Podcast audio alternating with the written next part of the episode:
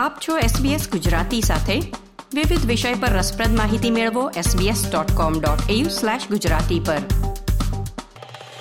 નમસ્કાર. બુધવાર દસમી મે બે હજાર ત્રેવીસના મુખ્ય સમાચાર આપ સાંભળી રહ્યા છો. નીતલ દેસાઈ પાસેથી SBS ગુજરાતી પર.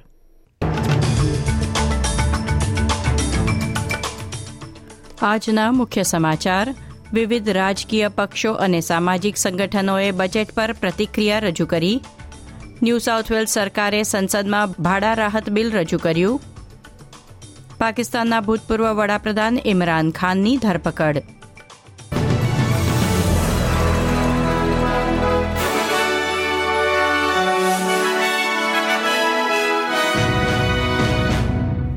પ્રસ્તુત છે સમાચાર વિગતવાર.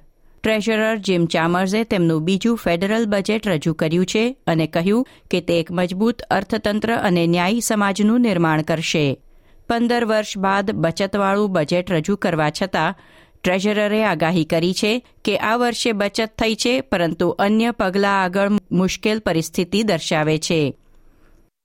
ભવિષ્યમાં ઓસ્ટ્રેલિયાની વસ્તી કેવી હશે, તેના પર ગઈકાલે રજૂ થયેલ કેન્દ્રીય અંદાજપત્રમાં પ્રકાશ પાડવામાં આવ્યો છે. બજેટ પેપર્સ જણાવે છે કે આ વર્ષે ઓસ્ટ્રેલિયા આવી રહેલા માઇગ્રન્ટ્સની સંખ્યામાં ઉછાળા પછી સ્થળાંતરના આંકડા આવતા વર્ષના મધ્ય સુધીમાં રોગચાળા પૂર્વેના સ્તરે પહોંચવાની અપેક્ષા છે. બે હજાર સત્યાવીસના મધ્ય સુધીમાં માઇગ્રન્ટ્સની સંખ્યા બે લાખ સાહીઠ હજાર પર સ્થિર થવાની શક્યતા છે.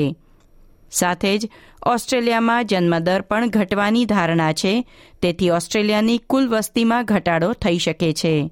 અગાઉની આગાહી કરતા ઓસ્ટ્રેલિયાની વસ્તીમાં જૂન બે હજાર એકત્રીસમાં હવે સાડા સાત લાખ લોકો ઓછા હશે. કેન્દ્ર સરકારે સ્કિલ્ડ માઇગ્રન્ટ્સને પ્રાધાન્યતા આપવાની યોજના બજેટમાં રજૂ કરી છે. જોબ્સ એન્ડ સ્કિલ્સ સમિટમાં જાણવા મળ્યા મુજબ ચોક્કસ કુશળતા ધરાવતા લોકોને ઓસ્ટ્રેલિયા આવવા, આકર્ષિત કરવા અને તેમના વિઝા ઝડપથી પ્રોસેસ કરવા પંચોતેર મિલિયન ડોલર ફાળવવામાં આવ્યા છે.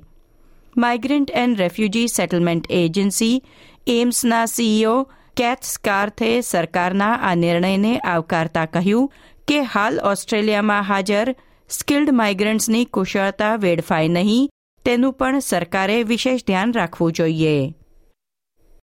વિપક્ષ નેતા પીટર ડટને કહ્યું છે કે ગઠબંધન ફેડરલ બજેટમાં જાહેર થયેલ વીજળી માટેની રીબેટની યોજના અને ડોક્ટરો માટે બલ્ક બિલિંગની રકમના વધારાને સમર્થન આપે તેવી શક્યતા છે. ન્યૂ સાઉથ વેલ્સમાં ભાડુઆતોને અન્યાય કરતા કાયદામાં સુધારો કરવાની યોજના આજે મિન્સ સરકાર દ્વારા સંસદમાં રજૂ કરવામાં આવ્યો છે. સુધારા હેઠળ મકાન માલિક કે એજન્ટને વધુ ભાડાની ઓફર મળે તો તેમણે તમામ અરજદારોને સૂચિત કરવા ફરજિયાત બનશે.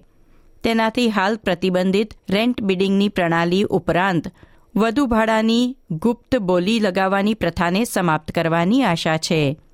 રેન્ટલ કાયદામાં પ્રસ્તાવિત સુધારો બોન્ડને એક પ્રોપર્ટીમાંથી બીજી પ્રોપર્ટીમાં ટ્રાન્સફર કરવાની પણ મંજૂરી આપશે.